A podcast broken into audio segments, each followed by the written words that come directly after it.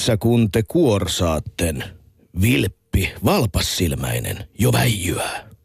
Henkeänne varjelkaa, varuil olkaa, valvokaa. Nyt herätkää. Kuten joku saattoi äskeisestä mureahkosta äänestä päätellä, puikkoihin on saapunut vuoden tauon jälkeen Doc Ventures. Yle puheen lälläreihin länkättelee siis seuraavan tunnin ajan duetto, johon kuulumme me. Meikähemmi, Tunna Milonov ja vieressäni hyllyvä kollegani Rantala Riku, vihattu ja rakastettu mediapersona ja vuoden kesäkollin tittelinkin omaava keski-ikäinen kansanmies. No niin, just nyt lähtee lapasesta.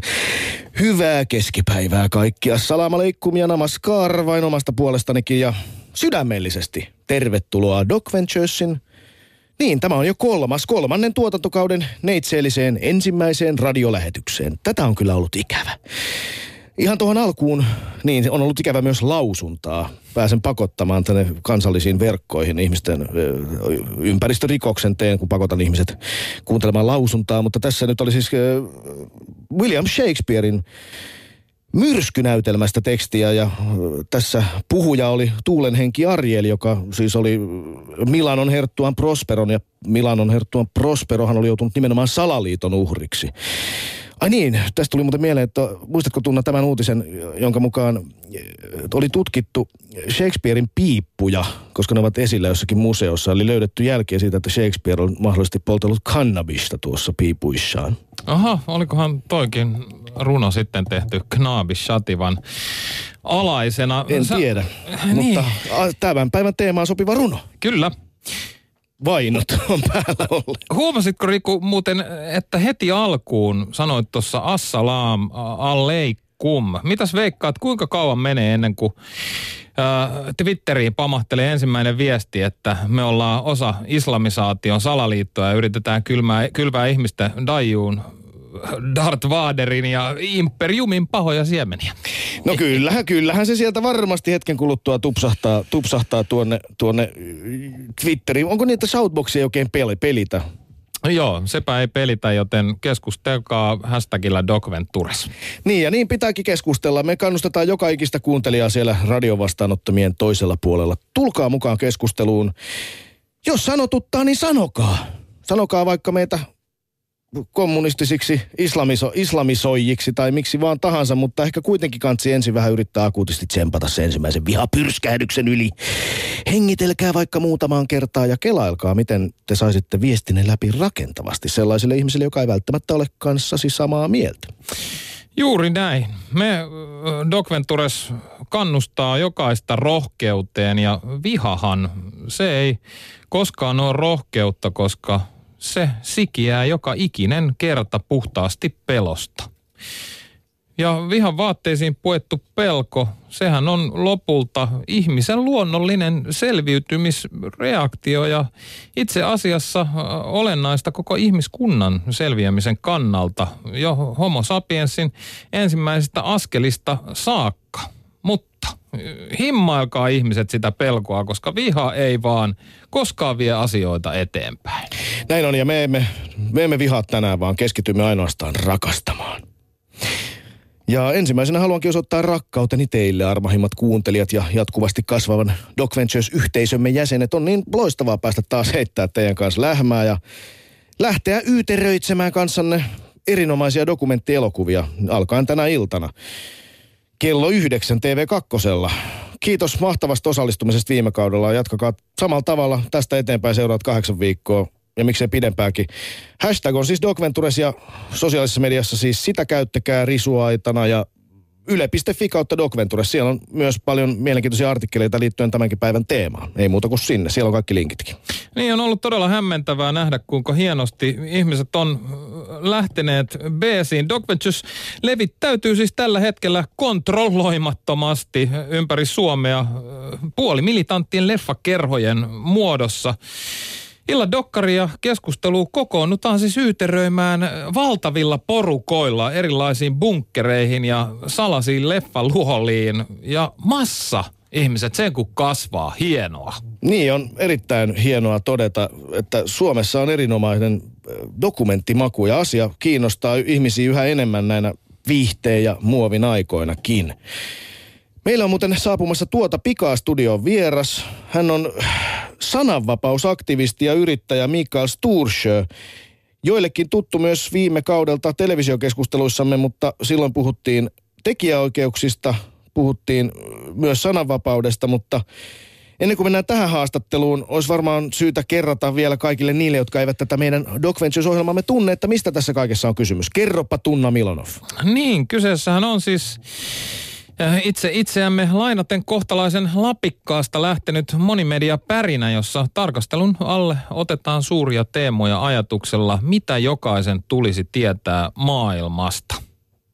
Tähän yksinkertaisen, mutta kohtalaisen isohkoon ja äh, buliin ajatukseen perustuu siis Doc Ventures. Kahdeksan suurta teemaa maailmasta, kahdeksan laatudokumenttia ja kahdeksan syventävää keskustelua. Eikä siinä vielä kaikki, niin kuin me täällä TV-shopissa tapaamme sanoa. Tämähän on 360 astetta, ellei jopa hieman yliympyrän kattava transmedia-hirviö. Tämä starttaa joka keskiviikko täältä Yle puheesta nyt iltapäivällä ja jatkuu sitten teemaan liittyvä laatudokkari ja sen esittelyn muodossa TV2 kello 21.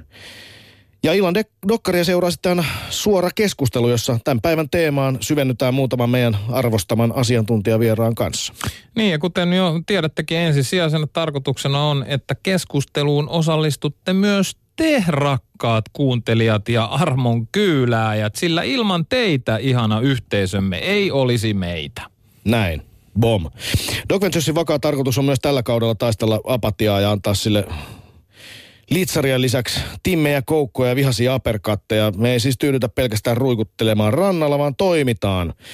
Ja tämän takia Dogvensisin nopean toiminnan joukot on päättänyt aktivoitua myös erittäin ajankohtaisessa ja keskustelua paljon herättävässä pakolaiskysymyksessä. Eli olemme perustaneet uuden hankkeen nimeltä Startup Refugees. Me halutaan sanoa pakolaisille ei stop, vaan halutaan sanoa start ja startup niille etenkin, jotka tänne nyt jäävät sillä joka tapauksessa, hyvät ihmiset, tässä tilanteessa on päivän selvää, että tuhannet ihmiset tulee olemaan ö, täällä jatkossakin niistä, jotka nyt turvapaikkaa hakevat.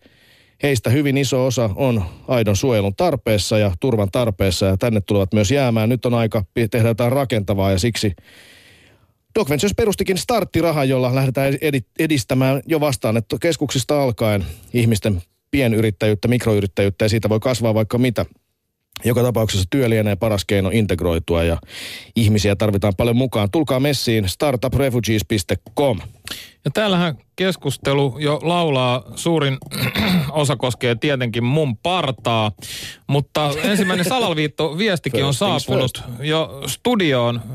Meitä vähitetään äh, olevan osa Suvakkien salaliittoa, jonka tarkoituksena on ajaa tämä maa kommunistiseen islamiin. Kuinka se Ei, olin, olin, olinko ennust, ennustin oikein. Kyllä, juuri se, se on tavoitteemme. Kom, meillä on kaksi tavoitetta, hyvät ihmiset, Doc Venturesissa tällä kaudella. Ei oikeasti näyttää dokkareita, ei oikeasti herättää keskustelua, ei oikeasti tuoda rakennuspuita uuteen ajatteluun, vaan hoitaa tämä Suomi kommunistiseksi ja samalla myös islamistiseksi. Siinä onkin mielenkiintoinen kombo. Mutta hei, siirrytään tästä luontevasti nyt päivän teemaan, ottamatta sen enempää kantaa tämä äsken esitellyn salaliiton paikkansa pitävyyteen. Eli, eli Doc Venturesilla on tänään kunnia esittää Suomen TV ensi saava Oscar-voittaja Citizen 4. Tämä leffahan kertoo tietovuoteen Edward Snowdenista.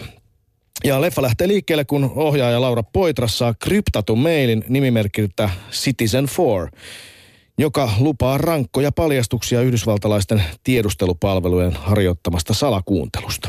Niin, aika kuumottavia faktoja mies paljastikin. Sellaisia, jotka koskee myös meitä suomalaisia.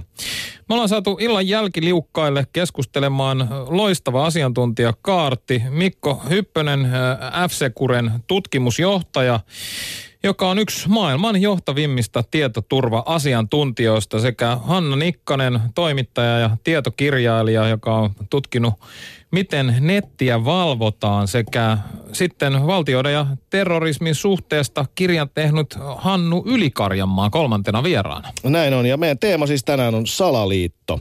Täällä Twitterissä muuten kommentoidaan tätä teemaa Mikko Aarnio, joka on profiilinsa mukaan muuten lainopillinen neuvonantaja Amnesty kansalaisjärjestölle, niin sanoo Dog Ventures teema erikoinen. FSBn toiminnassa Mikael Stursjön kokemuksessa tai verkkovalvonnassa ei kyse foliohattuilusta. Tämä on mielenkiintoista. Eli äh, Mikko Arnio nyt koki ainakin heti, että tämä meidän teemamme olisi yhtä kuin foliohattuilu, mutta sehän ei välttämättä sitä ole. Doc Venturesin nahkakantinen tietosanakirja, se määrittelee salaliiton seuraavasti. Se on salahanke, eli kahden tai useamman henkilön salainen sopimus jonkin tavoitteen saavuttamiseksi. Niin, salaliitto, termihän on aika lailla värittynyt, niin kuin tästä kommentistakin kävi ilmi. Sanan alle niputetaan kätevästi kaikki virallisen totuuden ulkopuoliset teoriat ja näin nulliteerataan ne. Nimenomaan. Ja toisaalta siihen tietysti, siihen on myös syynsä. Ehkä syypäiksi voidaan syntipukeiksi lukea sellaiset ihmiset, jotka – jotenkin kyseenalaistamatta uskoo sen yhden vaihtoehtoisen totuuden. Hmm, Lisäksi myös, myös kaikkiin muihin vaihtoehtoisiin totuuksiin, eikä lähdekritiikki ole yhtään. No nimenomaan. Aika monestihan se lipsuu sille puolelle, mutta kuten illan elokuvakin todistaa, Citizen Four todistaa kyllä sen, että maailmassa on käynnissä jatkuvasti sellaista, josta emme tiedä, ja myös Doc Venturesin tämänpäiväisellä radiovieraalla, joka juuri saapuu tänne studioon, sananvapausaktivisti ja yrittäjä Mika Sturschöl Sjöllä on siis kokemuksia, henkilökohtaisia kokemuksia salahankkeista. Kyllä, aivan hetken kuluttua saamme siis studioon Mika Stursjön miehen, joka taannoisen Hesarin artikkelin mukaan on Kremlin vihatuin suomalainen. Yle puheessa. Riku ja Tunna. Doc Ventures. Niin, tosiaan Doc Venturesin äh, studiovieraana suorassa keskustelussa täällä äh, Helsingin Pasilassa Yle Puheen studiossa on siis sananvapausaktivismi ja aktivisti ja yrittäjä Mikael Stursch. Tervetuloa Mikael. Kiitos kutsusta. Niin, viime vuonna keskustelimme tosiaan sananvapaudesta. Ö, olet sen parissa toiminut pitkään, mutta nyt, kuten äsken todettiin Helsingin Sanomien pari viikkoa sitten ilmestyneessä mielenkiintoisessa artikkelissa, jonka olivat kirjoittaneet Laura Halminen ja Tommi Hurtta Nieminen, avauduit asiasta ensimmäistä kertaa julkisesti. Koet, että Venäjän tiedustelupalvelu FSB kiusaa ja on käynyt kotonasi luvatta. No kyllä tämä pitää paikkansa. Että, se loppui ehkä kaksi vuotta sitten, mutta sitä ennen oli näitä tapauksia ehkä parisen kymmentäkin, mitkä on niin kuin dokumentoitu ja, ja, ja kaikki viittaa siihen, että tämä viittaa tähän tiettyyn tekijään. Niin, kaikki alkoi Jotkut ehkä muistaa, mutta tuskin kaikki kuuntelijat on syytä ehkä kerrata. Kaikki alkoi siitä, että joudut Venäjän, Venäjän hallinnon hampaisiin. Oliko se nyt 90-luvun loppupuolella? Ei, vaan se oli syksyllä 2004, jos puhut tästä serverihommasta. Niin se alkoi silloin, joo. joo. Eli, eli silloin olit mukana ylläpitämässä Kavkat Centeria, jota Venäjän hallinto piti tai sehän oli Tsetseenien informaatiosivusto ja portaali ja Venäjän hallinto piti sitä terroristien sivu, sivustona ja sinua sitten terroristin, terrorismin suorana tukijana, eikö niin? No näin voidaan sanoa. Ja silloin, silloin jo tapahtui ensimmäiset yhteydenotot, eikö niin? Eli, eli Venäjä vaati, että sun pitää sulkea se sivusto. No kyllä, siis Venäjällähän on ollut kautta aikojen siitä, kun tämä sivusto perustettiin vuonna 1999, niin jatkuvasti yrittäneet häiritä sitä sivusto teki maailmanympärysmatkan siinä ensimmäisenä neljänä viitenä vuonna, että oli kai seitsemässä tai kahdeksassa maassa ja, ja Venäjä... Eli, eli hetkinen, te joudutte siis siirtämään servereitä? Ja no se oli ennen mun aikaani, mutta, mutta kun se oli Indonesiassa, kun se oli Estissä, kun se oli Latviassa, niin Venäjä painosti diplomaattisin keinoin niitä, jotka internet-palveluntarjoajia siten, että ne, ne luopuivat sen ylläpidosta. Et siksi se muutti maasta toiseen, kunnes sitten tuli, tuli Suomeen lokakuussa 2004. Näin on, ja silloin tuli julkisuuteen Venäjän vaatimukset, että Suomen viranomaisten pitäisi tehdä asialle jotain. Mitä Suomen viranomaiset silloin teki? No tota, ne, mitä ne tekivät oli, oli se, että, että ulkoministeriöstä lähti sisäasiainministeriöön, eli tuomioilta Rajamäelle siihen aikaan niin kuin käsky, että tälle, tätä pitää sulkea. Ja, ja sitten laitettiin asialle SUPO, suojelupoliisi. Ja ö, ongelmallista tuossa tilanteessa oli se, että, että Supo kävi sitten suostuttelemassa ihmistä niin kuin siitä, että ei, ei käyttäisi näitä perustuslaillisia oikeuksia sananvapauteen ja, ja, ja vapaaseen sanaan. Ja, ja siitä sitten tuli aikamoinen härdelli, missä niin kuin myöhemmin kai aika yksimielisesti Suomen mediamaailmassa todettiin, että sisäasiainministeriö ja, ja Supo olivat menneet liian pitkälle. Eli että heillä ei olisi ollut oikeutta ei, ei olisi ollut oikeutta, vaan, vaan Suomen oikeusjärjestelmä rakentuu sen varaan, että tuomioistuimet päättävät siitä, että jos on jotain laitonta toimintaa vaiko ei, ja vasta silloin poliisi saa niin kuin, puuttua asiaan. Tässä kohtaa täytyy ehkä kysyä luonnollinen kysymys. Aika moni suomalainen varmasti ajattelee, että Tsetseenien sota, Tsetseenian sota, siinä on varmasti tapahtunut monia kansainvälisiä, kansainvälisiä oikeuden loukkauksia, mutta aika monet tulee myös mieleen, että eikö siellä myös terrorismia ole harjoitettu, että miksi halusit tukea tällaista sivustoa? No tota, totta kai rikoksia ihmisyyttä vastaan on, on tapahtunut molemmin puolin, mutta onhan siinä kuitenkin se lähtökohtatilanne se, että Pohjois-Kaukasia on maailmassa ehkä se viimeinen kolkka, missä edelleenkin kolonialismi jyllää. Ja tota, ö, olen ö, koko ikäni seurannut, mitä siellä päin tapahtuu. Jostain syystä sain niin kuin kiinnostuksen tuohon, tuohon alueeseen. Mutta kysymyksessä niin e, tässä on, on se, että, että jokaisellahan on oikeus saada äänensä kuuluviin. Ja äh, kun Venäjällä on äh, noin kymmenisen vuotta jo, äh, se on ollut täysin uutisblokaadissa äh, koko tämä alue, eli siinä, sieltä tulee vain seulottua tietoa ulos, niin tämä Kaukas Center on ollut yksi väylä, jota kautta myöskin äh, toisenlaista informaatiota tulee sieltä.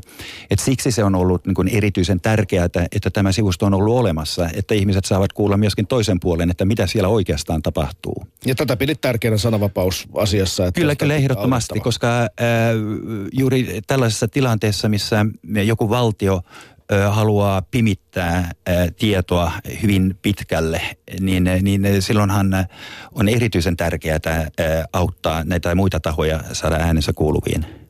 No sitten kävi niin, että kun äh, sinua oli painostettu viranomaisten taholta, suomalaisten viranomaisten taholta, että siirräpä sivusto pois, niin se lähtikin sitten Ruotsiin, eikö niin? Kyllä joo, ja, ja siihen äh, löytyy yksi, yksi hyvä perustelu, ja, ja se liittyy juuri tähän äh, sananvapauslainsäädäntöön. Eli noin suurin piirtein Suomessa ja Ruotsissa sananvapaus toimii samalla lailla.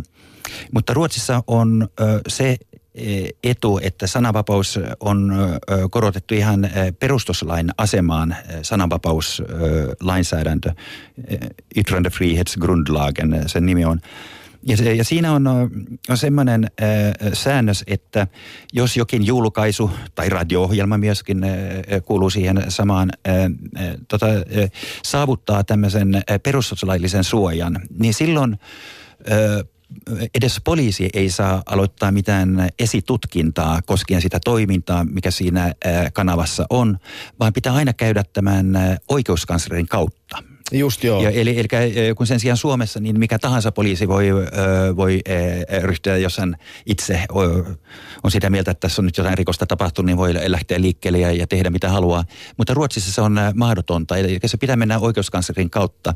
Eli Mika Stusch, sananvapausaktivisti, Ruotsissa on siis merkittävästi paremmat kansalaisoikeudet ainakin sananvapauden kannalta. Tässä Sanon näin, että, että tämä käytäntö, siis sisältö sananvapaudessa on suurin piirtein samanlaisia sekä Suomessa että Ruotsissa, mutta juuri tämä niin menettely, joka suojaa näitä sivustoja.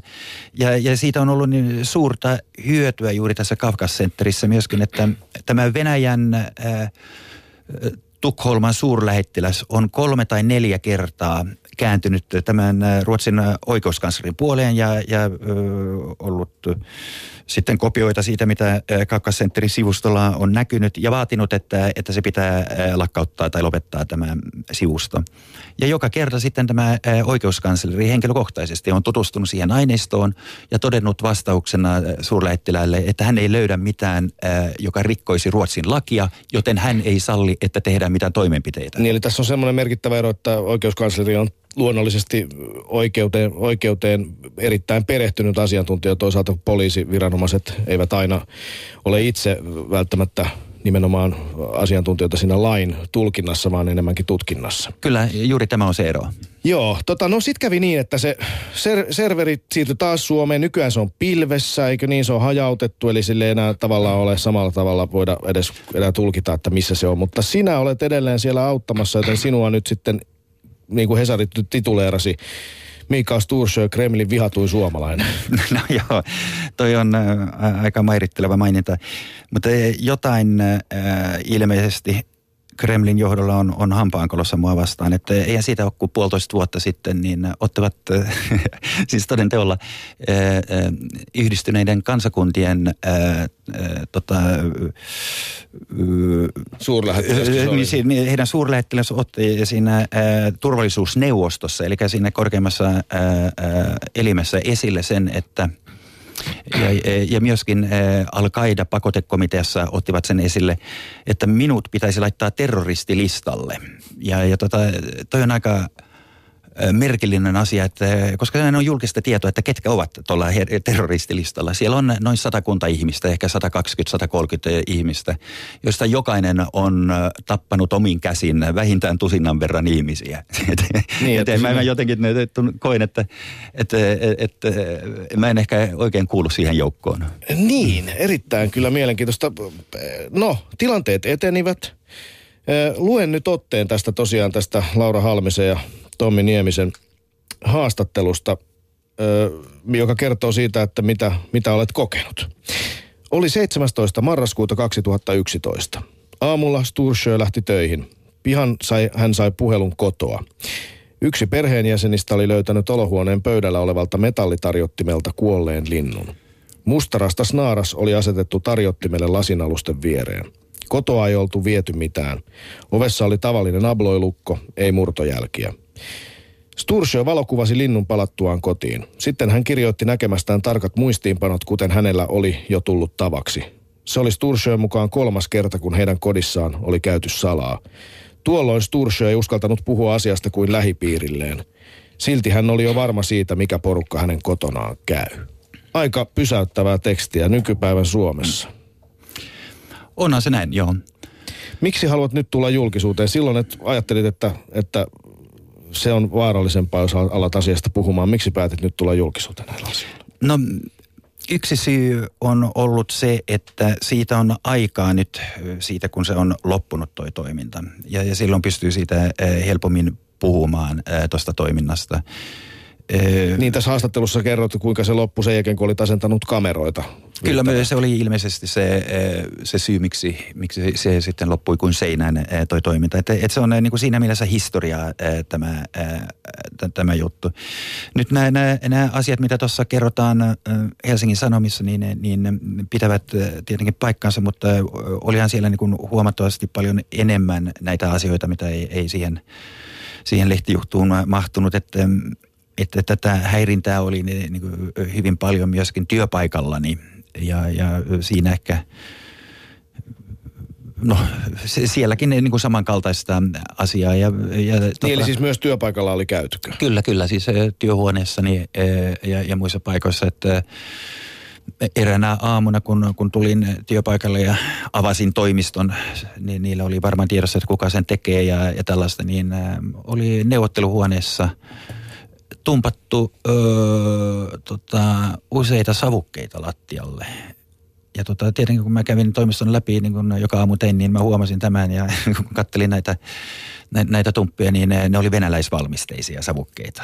Ja laitettu siis, että pitää nähdä, ja ne, ne tiesi, että kuka ne näkee ja tällaista. Että siinä oli joku viesti, että ollaan täällä käyty yön aikana. Ja, ja tota, samankaltaisia tapahtumia siellä oli e, useita myöskin työpaikalla. Että oli sitten tätä henkilöseurantaakin, mitä huomasin. Oli kyseessä tällaista, että autolla kun, kun olin liikkeellä, niin joku auto seurasi hyvin lähellä, niin kuin halusi, että huomaa, että, että sua nyt seurataan. Ja kun, kun sitten otti rekisterinumeron lappuun, niin sitähän pystyy helposti kännykälläkin tsekkaamaan, että, että kenen auto se on ja tällaista. Niin, niin tämä yksi Alfa Romeo-auto, aika uusmallinen, niin rekisterinumeron perusteella se olisi ollut joku aivan toinen auto, joka oli romutettu Joensuussa kaksi tai kolme vuotta aiemmin. Oho. ja tällaista, että... Tämä kuulostaa kyllä todella hämmentävältä ja suoraan jostain tämmöiselle tavalliselle pulliaiselle jostain James Bond elokuvasta tai jostain dekkarista olevalta. Täällä Ossi Rajala kyselee, mikä on se voima, joka saa Stursjön edelleen toimimaan noista peloista ja vastoinkäymisistä huolimatta? Mikä on se voima? No, en minä tiedä, että äh, olen sukujuuriltani Etelä-Pohjanmaalta, että siellä ei anneta periksi yleensä. Tämähän on tämä, tota, tämä geneettinen, voisiko sanoa kansan, tai voisiko sanoa, onko, se, onko se perätti geneettinen luonnevika? Se on minullakin vahvasti minun verenperinnässä, niin, tota, no, niin en tiedä. No joka tapauksessa Mika Stursjö, sananvapausaktivisti, toi kuulostaa noin tarinat melko pelottavilta. Nyt varmaan aika monet, monille kuuntelijoille on kuitenkin tullut väistämättä myös mieleen semmoinen versio, että voiko olla niin, että että olet kuvitellut jotain. Kävikö koskaan itsellä mielessä, että nyt mulla mieli tekee tepposet, että tämä on vainoharhaa? Kyllä, ja, ja tota, siis itse asiassa kun tämä oli jo kestänyt aika pitkään, niin sain käsiini tämän Luke Hardingin kirjan The Mafia State, jota käännettiin tässä parisen vuotta sitten suomen kielelle myöskin. Niin, toimittaja Luke Hardinghan on kirjoittanut myös Edward Snowdenista ansiokkaan teoksen teoksen, eli liittyy menevällä elokuvaankin. Hän on siis, hän on siis kriittisesti Venäjän nykyhallintoon suhtautuva journalisti. No kyllä, ja, ja, ja siis ennen kaikkea hän oli Guardian-lehden Moskovan kirjeenvaihtaja jokunen vuosi, ja, ja hän jo sittenkin jostain syystä ottivat hänet silmätikuksi siellä, ja, ja tämä samankaltainen häirintä, joka niin minuun on kohdistunut, niin ne kohdistui hänenkin siellä. Mutta hän oli journalisti ja hän lähti ihan pohjamutia myöten äh, katsomaan, että mistä oikeastaan on kyse. Ja, löysi sitten äh, äh, nämä juuret tämmöiselle toiminnalle sieltä Itä-Saksasta Stassin yliopistossa. Siis Stassilla oli oma yliopisto Berliinissä – jo, jossa hän löysi ja sai käsiinsä tämän professorin, joka opetti siellä semmoista tiedettä kuin Zersetzung, mikä oli juuri tätä, että miten vainotaan ihmisiä. Niin, eli siis tämä on suoraan Stasin pelikirjasta. Kyllä, kyllä siis siitä on ohjekirja olemassa, että miten pitää toimia ja tällaista. Ja, ja, näitä... Tässä, tässä kohtaa pakko kysyä, että miksi, miksi, miksi nämä tekee näin? Miksi ne ei sitten niin kuin oikeasti, tarkoitan oikeasti, tee jotain vakavaa? Vakavaa, siis vahingoita tai rikottaa jotain sellaista pysäytä, uhkaile, kiristä, vaan miksi, miksi tehdään tämmöistä niin kuin kiusaa? Mikä siihen on syy? No siinä on jo kai, kai tehtävä, eri tehtäviä eri osastoilla, että kyllä, kyllähän ne tappaakin ihmisiä. Että puhutaan vaikkapa tästä Litvinenko-tapauksesta. Mutta niin, tämä, tämmöisiä vahvoja epäilyksiä kyllä on, totta. Mutta tämä, tämä Tsersetsung, eli ihmisten häirintä, mm, niin siinä on ajatuksena se, että, että nimenomaan ajetaan ihmisiä sellaisen tilaan, missä niin rupeaa ensin ihmettelemään itse, että, että kertovatko nyt aistini se, mitä todella tapahtuu maailmassa, kun se on niin, niin uskomatonta. Ja se on, on niin tehty ihan tyypillisesti sellaisilla toimenpiteillä, mitä mm, ihminen itse näkee, kokee ja pystyy, siis on täysin varma siitä, mutta kun kertoo kertoo vaikkapa naapurille, niin ei naapuri sitä ei oikein heti tule mieleen, että keksitkö tämä, onko se ihan varma. Ehkä sä unessa olit tehnyt sen ja tällaista. Eli tämä on juuri se niin psykkinen kaos, mitä halutaan aikansaada uhrissa. Ja, ja siksi toimitaan tällä lailla juuri.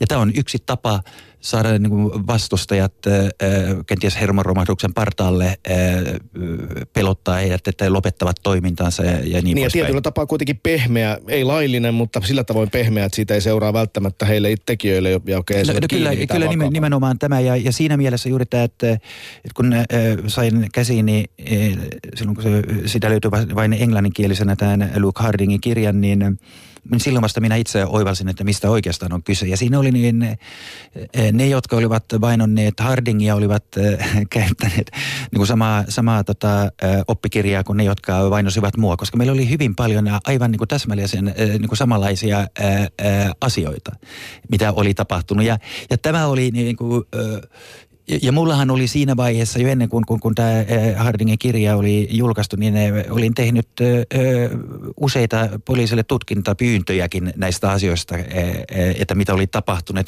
Mulla oli niin kuin helppo sekata, että mit, mitä, mitä viime vuonna tapahtuikaan ennen sen, sen, kirjan julkaisemista ja tällaista. Ja, ja tota, tämä Luke Harding, kun kävi Suomessa, mm, tota, kun hänen kirjansa Mafiavaltio julkaistiin Suomessa, niin ja, ja keskustelin hänen kanssaan, niin, niin en ollut päässyt kun alkuun niin kun tarinoissa, mitä mulle oli tapahtunut, niin hän sanoi, että tämähän on ilmiselvä asia, että mis, mis, mistä on kyse. Ja tästä syystä Mika Sturgeon hyllyssä on myös äh, Luke Hardingin kirjoittama kirja omistuskirjoituksella, että tässä, tässä äh, kanssa kokijalle. Se kirja löytyi mikroalta uunista erään yön jälkeen, mutta, mutta palataan siihen hetken kuluttua.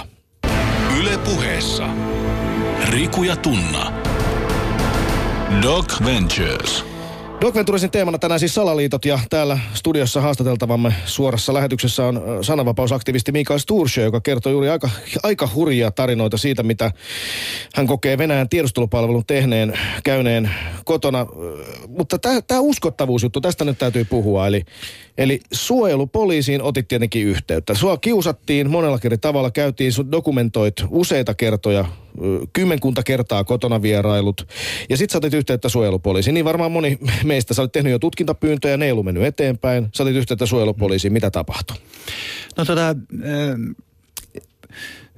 suojelupoliisi, voidaan sanoa näin, otti vakavasti nämä asiat ja, ja ollaan käyty palavereita ja he ovat antaneet neuvoja ja, ja, ja tällaista. Ja, mulla on se käsitys, että he tietävät ö, vastaavanlaisista tapauksista paljon muitakin, mutta mutta silloin kun käyt suojelupoliisin kanssa keskusteluita, niin, niin informaatiohan ei kulje kumpaankin suuntaan. Ne ei varmasti kulje, joo. tota, mutta, mutta siis sanoisin näin, että, että se oma käsitykseni siitä, että miten Supo pienillä resursseillaan toimii, niin on, on se, että to, se toimii hyvin tämä, tämä organisaatio e, itse asiassa.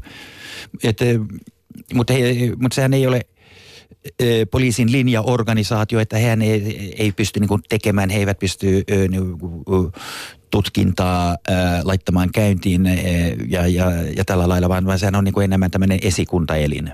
Niin tässä Helsingin Sanomien muutama viikko sitten ilmestyneessä haastattelussahan Helsingin Sanomat kertoo tutustuneensa näihin sun kirjeenvaihtoon Mika Sturge suojelupoliisin kanssa ja pitivät ihan uskottavana sitä, että suojelupoliisikin koki, että nämä, nämä käynnit ovat totta. Mut, Nämä eivät ole, eivät ole fabrikaatiota. Mutta tota, juuri tuossa kun puhuit tästä uskottavuudesta, niin, eh, niin tota, eh, pitää mainita yksi tapaus, eh, joka niin kuin kertoo kyllä hyvin selkeästi, että kuka on tämän homman takana ja, ja miten ne ovat toimineet. Eli kyseessä on tämä mun passijuttuni. Ja mä olin vaihtanut passia, koska se vi, vi, viisi, viisi vuosia oli kulunut loppuun ja ja, ja kohta sen jälkeen, kun olen saanut uuden passin, niin äh, FSB äh, lähetti Suomen poliisille äh, virkaapupyynnön. Eli siis meidän tiedustelupalvelu lähetti Suomen poliisille virka Kyllä. Okei. Okay. Ja tota, koska meillä on, meillä on sopimus ö, ö, Suomen ja Venäjän välissä, että et voidaan tehdä kuulusteluja niin kuin toisen puol- ö, ö, osalta, ö, jos on tarvetta. Tämä on ihan niin kuin normaalia poliisiyhteistyötä, että siinä ei ole niin kuin mitään ihmettelemistä. Ja näitä kyselyitä Venäjältä tulee Suomeen jotain satakunta vuodessa. Okei, okay, se ei ole tavatonta, joo. Ei, ei ole tavatonta, mutta kyseessä on usein jotain tuollaista, että jotain pikkurikoksia, joku venäläinen on tehnyt ja on Suomessa tai, tai päinvastoin. Mutta mikä, ja... mikä tästä sitten Mika Sturge jotenkin erikoisen tästä? No, no siinä oli, kun olin tuossa kuulustelussa, niin, niin siis ensinnäkin se kuulustelu oli niin kuin mun mielestä, ne, epäili, ne eivät epäile minua rikoksesta, vaan, vaan vaan äh, todistajana halusivat kuulla. Mutta siinä oli, jotenkin ne kysymykset olivat sitä, että et, et, olisivat katsoneet Googlesta, niin olisivat saaneet kaikki vastaukset. Ei olisi tarvinnut niin mennä noin pitkälle. Et se, Eli se oli niin ihan, lähettää, ihan tämmöinen niin lässyn lässyn lää Että olisi voinut laittaa että vastaukseksi sinne venäjältä KVG. Mutta... Joo, joo, ja kertomatta mitä tuolla V-kirjaimella tarkoittaa. kyllä, kyllä. mutta, tota, mutta tämä poliisikin komisaario, joka hoiti tämän kuulustelun ja joka itse asiassa oli siellä keskusrikospoliisin kansainvälisellä osastolla, eli hän hoiti näitä sitten ilmeisesti, ellei kauttaaltaan niin suuri osa, niin hän oli aivan ihmissään siinä, että, että oho, onpas tässä passista tietoja. Eli ja siis, me, jo, jo, kun hän teki tätä, kun hän, hänellä oli edessään tämä Venäjän lähettämä ja FSB-upseerin Fisiu, Fisiukovin, Fisiukovin laittama pyyntö, ne oli ihmeessä siitä, että, että kas kumma, että onpas tässä niin kuin tarkasti kerrottu sun passista. Ja mä sitten kysyin, että mikä siinä nyt oikein on sitten, niin ää, no, hän sanoi, kertoi sitten, ää, mä en saanut tuota paperia niin mukaan, niin, mutta siellä oli passin numero, siinä oli minä päivänä se oli ää, ää, tota, myönnetty. myönnetty, mikä poliisiviranomainen oli sen myöntänyt, mikä on mun syntymäpaikkakunta, ää, ja mitäs muuta. Siinä oli hirveästi näitä tämmöisiä tietoja, mitä niin kuin normaali, siis on, on oikeastaan vain, vain passia, löytyy passista niin totta, noihan toi tiedothan on monissa tämmöisissä byrokraattisemmissa maissa aina, aina käytetään näitä tietoja, että niitä pitää antaa hotellia ja näin.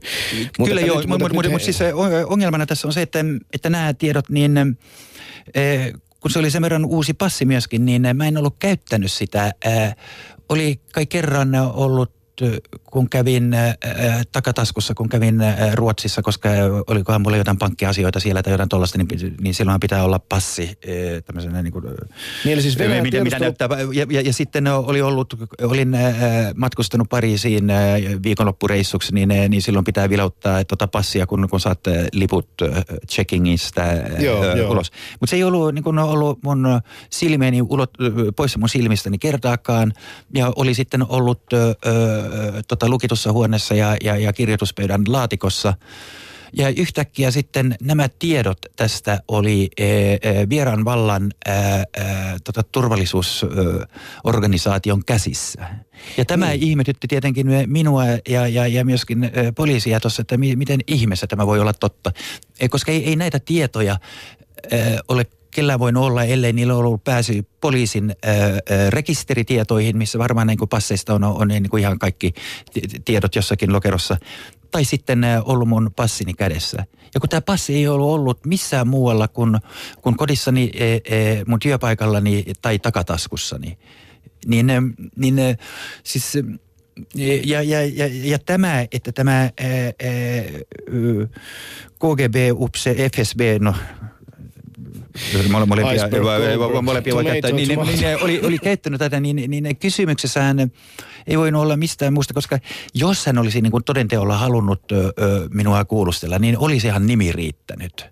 Ei siinä nyt niin tarvinnut kertoa, niin, että missä, missä kyllä, syntymä, syntymäpaikka on Espoota ja niin poispäin. Joo, joo. Eli siis sananvapausaktivisti Mikael Stursjö, sä koet toisin sanoen niin, että tämä FSBn susta tekemä virka-apupyyntö, jossa oli tarkat tiedot sun passista, niin ne ei ole voinut saada sitä tietoa mistään muuta kuin kahdesta paikasta. Joko sun kotoa käymällä siellä itse katsomalla sieltä laatikosta passia, jota sä et ole koskaan missään muualla käyttänyt. menettänyt Tai sitten tietenkin toinen vaihtoehto, mikä luulisi kiinnostavan Suomen poliisi, on se, että onko ne saanut sen Suomen poliisin järjestelmistä sen tiedon. Aivan, en näe mitään muita äh, mahdollisuuksia tuossa.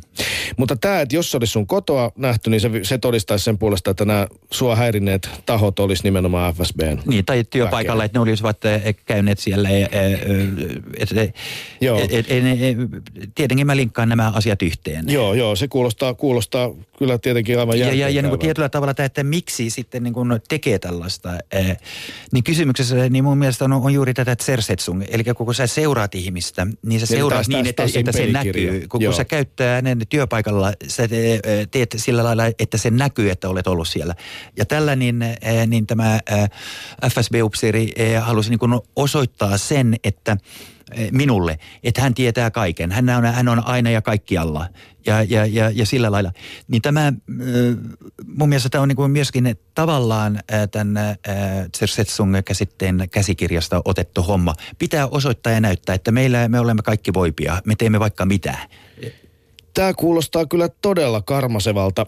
Ehkä tässä kohtaa jatketaan sananvapausaktivisti Mikael Stursjö vielä hetken kuluttua tästä näin, koska tämä on, tää on käsittämätöntä ja hirvittävää, että tällaista voi tapahtua. Toisaalta tietysti onni onnettomuudessa, että tässä ei ole mitään vakavampaa sattunut. Puhutaan siitäkin lisää, mutta käsittääkseni meidän Doc Ventures on perinteinen poliittinen kirjeenvaihtajamme on saatu langan päähän jostain, jostain suunnasta Helsinkiä ilmeisesti, vai onko näin? Kyllä näin on. Tohtori Lahdenmäki, oletteko siellä?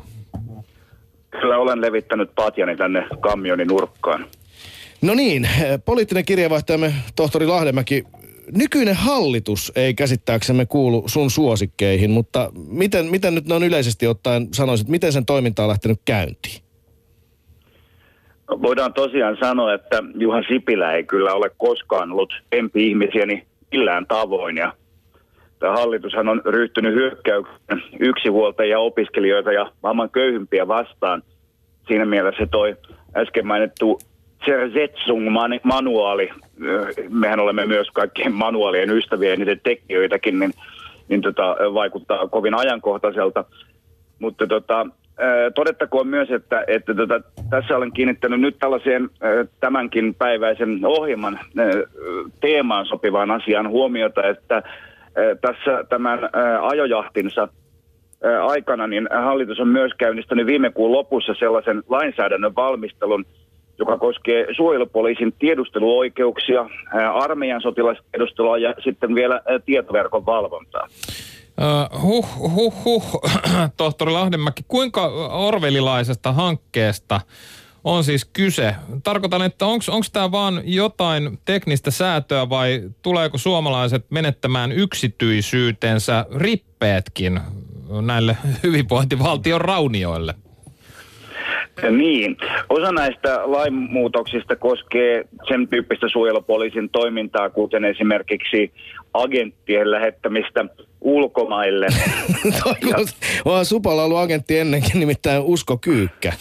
Pahkasiasta tuttu. To, to, to, todellakin, ja ihan äskettäänkin Shanghai Lili oli, oli Supon autossa rentouttamassa kireitä hartioita tämmöisellä väijykeikalla. Ai, ai niin tosiaan, suo, suo, suo, suojelupoliisi. Niin, no se oli joo, no, oli jo liukumassa. Mutta sehän oli ihan tosi tapaus, joo, niin, niin. En, en, en pidä vaan. karkeuksista, ne joo. ovat minulle vieraita. Mutta Kyllä. Tota, jos sivutetaan tämä, että Supo yrittää keksiä itselleen tekemistä ulkomaille, niin, ulkomailla, niin erityisen huolestuttavaa on, että mä uskoisin hallituksen esittävän sellaista lakia, joka sallisi massiivisen verkkotietojen keräilyn. Miten tällainen eroaisi esimerkiksi tämän Yhdysvaltojen vakoiluviranomaisen NSAn urkinnasta, siis jonka Edward Snowden paljasti? Tämä onkin olennaista, että se ei välttämättä eroaisi. Nyt ihmisoikeusasiantuntija professori Martin Sheinin, hän sanoi Ylelle vähän aikaa sitten haastattelussa, että olisi perusoikeuksien kannalta hyvin vaarallista, jos – kytät saisi varastoida tietoja siitä, että kuka on lähettänyt mitäkin tietoja milloin kenellekin. Tai onhan sillä itse asiassa tämmöisellä toiminnalla nimikin, nimittäin totalitarismi. Ja, ja on hyvin todennäköistä, että näitä tietoja annet, alettaisiin kerätä, tai niitä saisi kerätä ilman mitään rikosepäilyjä. On ollut, ollut sen tyyppisiä suunnitelmia. Eli juuri sellaisella tavalla, josta esimerkiksi Yhdysvalloissa yritetään päästä näiden Snowdenin paljastusten ansiosta eroon. Niin tohtori Lahdemäki, me jaetaan toki tämmöinen Niels Mustelin asenne, eli äärimmäinen skeptisyys, mutta eikö kuitenkin ole hyvä, että tästä asiasta sitten säädettäisiin ainakin lailla, että sitten olisi selvät määräykset siitä, että kuka saa kerätä mitäkin tietoa ja miten sitä voi käyttää? No kyllä tässä kannattaa säilyttää kuitenkin skepsis puheenjohtajan asenne. En muista, oliko juuri Edward Snowden, joka on sanonut, että se, että määrätään esimerkiksi, että jonkin luvan saa oikeuden päätöksellä, niin sillä on ihan yhtä paljon merkitystä kuin köyhän hyvinvoinnilla Sipilä ja Soinin hallitukselle. Eli ei merkitystä. Nimittäin, nimittäin oikeus kumileimäisenä antaa tuollaiset luvat kyllä aina. Niin, no siis tollainen käsitys on kyllä syntynyt, kun on vähän perehtynyt siihen, miten poliisi saa vaikka puhelinkuuntelulupia.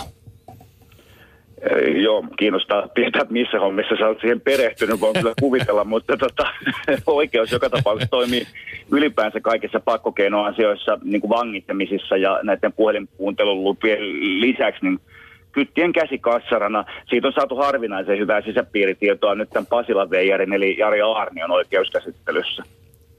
Niin tohtori, äärimmäisen kuumoittuneena mä nyt kysyn, että mitä seuraavaksi, eli miten tämä urkintalakiasia nyt etenee seuraavaksi meidän lainsäätäjiemme niljakkaissa handuissa?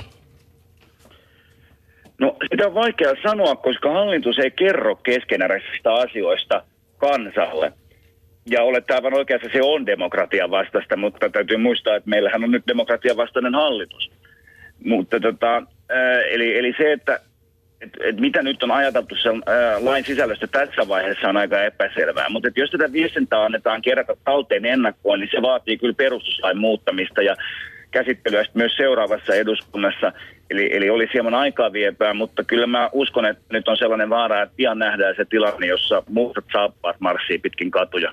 Mustat saappaat marssii pitkin katuja. Sitä odotellessa kiitos tämänpäiväisestä raportista Doc Venturesin poliittinen kirjeenvaihtaja ja analyytikko tohtori Lahdenmäki. Yle puheessa. Riku ja Tunna. Doc Ventures. Siinä siis Doc Venturesin viikon politrikkailut liittyen päivän, päivän teemaamme. Tohtori käsitteli tässä uutta valmisteilla olevaa tiedustelulakia. Sananvapausaktivisti Mikael Stursjö, ennen kuin mennään takaisin sun tarinaan, niin pikaiset kommentit. Mitä ajattelet tästä, tästä valmisteilla olevasta lakihankkeesta? No tota, se on huolestuttava kylläkin, mutta tuossa tämä asiantuntija vertasi tätä lakia Suomessa nyt siihen, että mitä, mitä NSA puuhaa Yhdysvalloissa.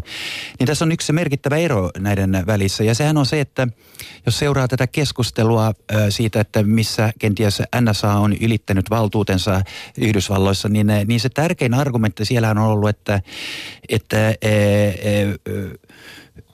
huomattavassa määrin NSA ei saa seurata ja urkkia amerikkalaisten tietoja, mutta sen sijaan ne ulkomaalaisia saa kyllä niin kuin vaikka kuinka. Eli heillä on Yhdysvalloissa tämmöinenkin rajanveto siinä, että mitä omille kansalaisille voi tehdä omalla maaperällä ja mitä voi ulkomailla tehdä. Nyt sen sijaan nämä niin kuin hankkeet ilmeisesti, mitä nämä tiedonhankintalait, jotka kyllä sinällänsä oli jo edellisen hallituksen peruja, silloin ne työryhmät puolustusministeriössä laitettiin liikkeelle, niin ne taas kohdistaa tänne niin kuin omiin kansalaisiin. Ja tämä on mun mielestä niin kuin vähän niin kuin merkittävä ero. Että, että Yhdysvalloissa kuitenkin katsotaan, että se uhka tulee ulkomailta päin ja, ja, ja että ulkomaalaisille, ja valitettavasti me suomalaiset ollaan amerikkalaisten silmissä ulkomaalaisia, niin Niinpä. niillä voi tehdä vaikka mitä. Mutta, mutta Suomessa nyt hankinta, tiedon hankinta niin kohdistuu suomalaisiin Suomessa. Tästä varmasti jatketaan myös, myös ö, iltapäivällä, tota, tai anteeksi illalla sitten, kun käsittelemme Citizen 4-elokuvaa jälkiliukkailla kello 21 alkaen Yle TV 2. tota, pakko kysyä Mikael Stursjö, Teissä on myös niin, tai totean muuten tässä välissä, että teillä on myös yhteistä tämän meidän elokuvan ohjaajan Laura Poitrasin kanssa, koska Laura Poitras on taas kokenut tämän elokuvan tehtyään, tai kun jo alkoi tekemään sitä, niin kokene, kokenut tulleensa nimenomaan Yhdysvalloissa Homeland Securityn vainoamaksi. Ei aivan yhtä räikeitä esimerkkejä ole antanut julkisuuteen ainakaan, mutta myös jatkuvaa häirintää ja vainoa, jonka, jonka johdosta ohjaaja Poitras on siirtynyt sitten asumaan Berliiniin. Mutta niin, tämä kysymys, mitä, mitä myös joku katsoja, kuuntelija on, on halunnut tuoda esille, on se, että, että nyt kun Stursjö siellä kertoo tästä Kafka Centerin tukemisesta sananvapauden kannalta, niin entä jos ISIS pyytäisi samantyyppistä apua, niin eikö ISIKsenkin pitäisi saada sitten sanoa oma kantansa? Auttaisitko ISIStä pistämään pystyyn uutissivuston ja antamaan sille servertilaa? Tota, eh, hyvä kysymys. Mutta en pidä sitä todennäköisenä, koska meillähän pitää olla pitää mielessä myöskin, että eihän sananvapaus ole rajoittamaton, että ei se ole villiä länttä, että löytyy semmoinen asia kuin sananvapausrikkomuksia tai rikoksiakin. Eli jos ajatellaan suomalaista, ruotsalaista lainsäädäntöä, niin, niin sananvapausrikkomuksia rikkomuksia on, on kunnianloukkaukset, yllytykset kansanryhmää vastaan, kiihotus väkivaltaan ja tällaista. Niin mulla on se käsitys, että jos ISIS pystyttää omaan tiedotustoimiston, mitä ne nyt tietenkin Twitterissä tietyllä tavalla jo, jo toimii, niin, niin ne viestit ovat sellaisia, että ne olisivat... Ää, sananvapausrikkomuksia ainakin näissä Pohjoismaissa. Niin, ja, ja, siis tota, ja, ja, ja, ja tämä, tämä niin, kunnioitan kyllä tätä lainsäädäntöä tältä osin, että, että en, en, en voisi kuvitella, että olisin mukana ylläpitämässä jotain sellaista palvelua, jossa pääasiallinen tai, tai merkittävä osa toiminnasta olisi sananvapausrikkomuksia. Okei, jos olisit jeesannut isistä, niin uskotko, että Homeland Security olisi suorittamassa tätä samantyyppistä häirintää kuin nyt epäilet FSBn syyllistyvän tällä hetkellä? Tai syyllistyneen sun kohdalla? Mä en tiedä, että kuuluuko se keino, keinovalikoimaan siellä. E, eikö se Homeland Security, eikö ne niin parempia tuossa äh, waterboardingissa ja näissä hommissa? niin, niin jos, jos näin. Totta, totta. He, pakko kysyä vielä yksi juttu. Puhuttiin Luke Hardingista. Hän on tulossa lokakuussa muuten Suomeen, tämä, tämä tosiaan Guardian, Guardianin entinen Moskovan kirjavaihtaja. Hän on kertonut blogissaan sen tyyppisestä häirinnästä, joka myös kuulostaa aika kuumottavalta. Ja nykyaikaan jotenkin kertoo nykyaista hirveästi, että miten syvälle yksityisyyteen siinä mentäisiin. Hän on kertonut siitä, että hänen siis läppäri on otettu haltuun. Se, että kun hän on kirjoittamassa kirjaa, niin yhtäkkiä sitä tekstiä ryhdytään deletoimaan. Ja se on ilmeisen uskottavaa. Onko, onko sulla kokemusta tämän tyyppisestä digitaalista häirinnästä? Ei ole. Ei, ei ole. Ja, ja tota, mutta siinä pitää ehkä huomioida, että, että tiedän aika paljon aatikoista itse ja, ja, ja, ja mun kaverit vieläkin enemmän, niin kaikki omat järjestelmät on kyllä ne suojattu hyvin pitkälle. Et, et, et, tota, mutta siis kyllähän Windows kaatuu silloin tällöin. Niin, ja, ja, Mac, ja Mac pommittaa, mutta... Se on ihan mutta, toinen salaliitto se. E, e, mutta en, en ole kyllä nähnyt mitään sellaista, että joku olisi tunkeutunut ö, ö, tota, tietokoneeseen, mutta sen sijaan niin ö, pidän todennäköisenä, että sähköpostiliikennettä seurataan ja tällaista, mutta, mutta mä luulen, että useimpien suomalaisten pitäisi pitää sitä samaa niin kuin todennäköisenä omalta osaltaan myöskin. Aivan varmasti. Meillä on tänä iltana siis Doc Venturesin TV2 iltalähetyksessä elokuvan yhteydessä jälkipuimassa kanssamme myös yksi huipputeknologia-asiantuntija Mikko Hyppönen F-Securesta. Ja sitten on toimittaja Hanna Nikkanen, joka on tutkinut, tietokirjailija Hanna Nikkanen tutkinut paljon myös verkon ja vapauden suhdetta diktatuureissa. Meillä on Hannu Ylikarjanmaa, jotka, joka on kirjoittanut kirja valtiosta ter- terrorismin historiasta onko sulla jotain kysyttävää sananvapausaktivisti Mika Sturso? Minkä kysymyksen haluaisit esittää näille meidän vieraille? No tota, mä luulen, että mun kysymykseni ehkä täyttäisi koko lähetyksen.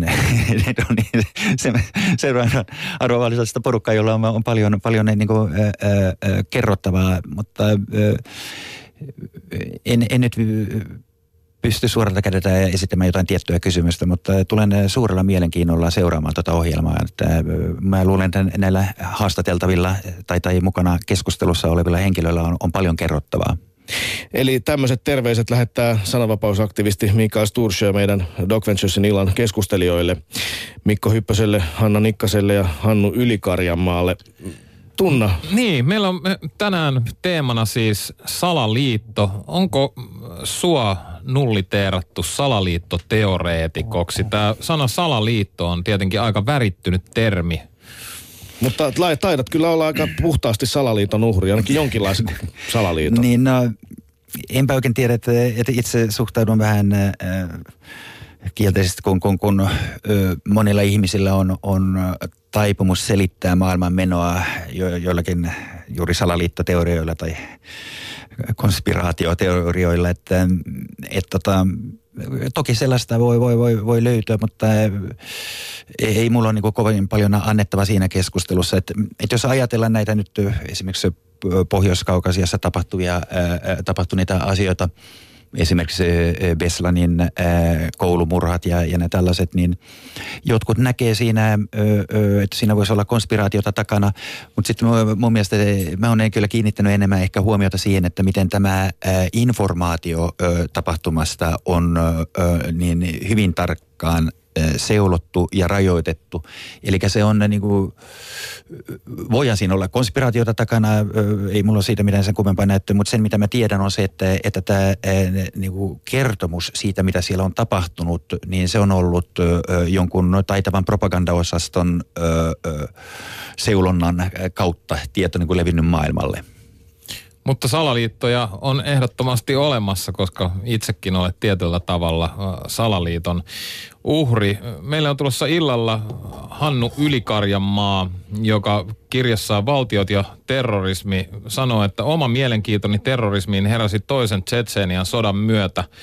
Venäjän kerrostalon räjäytykset syyskuussa 1999 olivat hyvin läpinäkyvät ja ikään kuin vertaa niitä Mainilan laukauksiin. Mitä sä oot mieltä tästä tapahtumasta? Uskotko, että se oli Venäjän tekosia?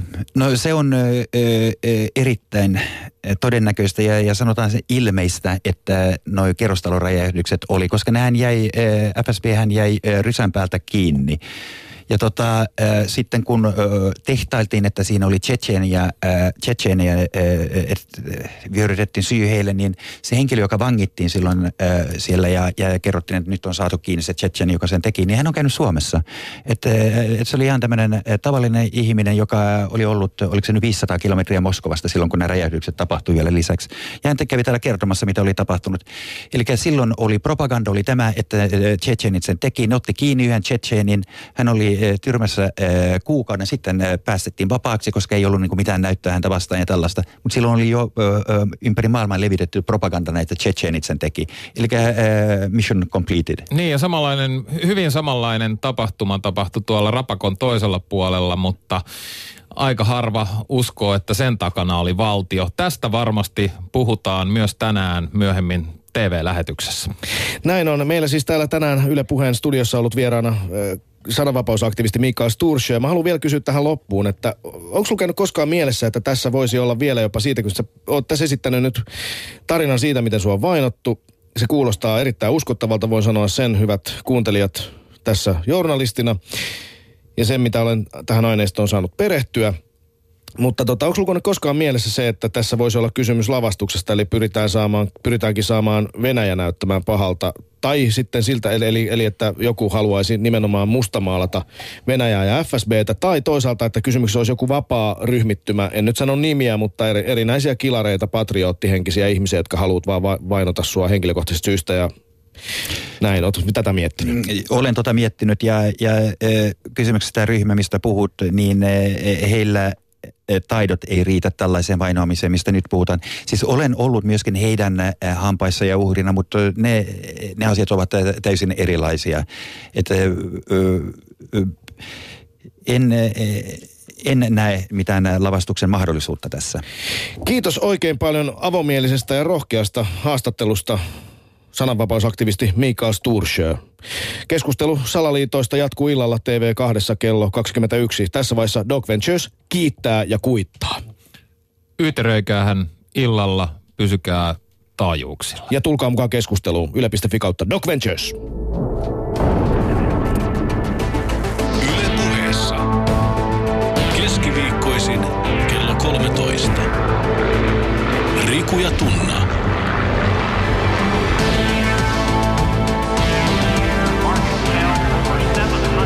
Doc Ventures.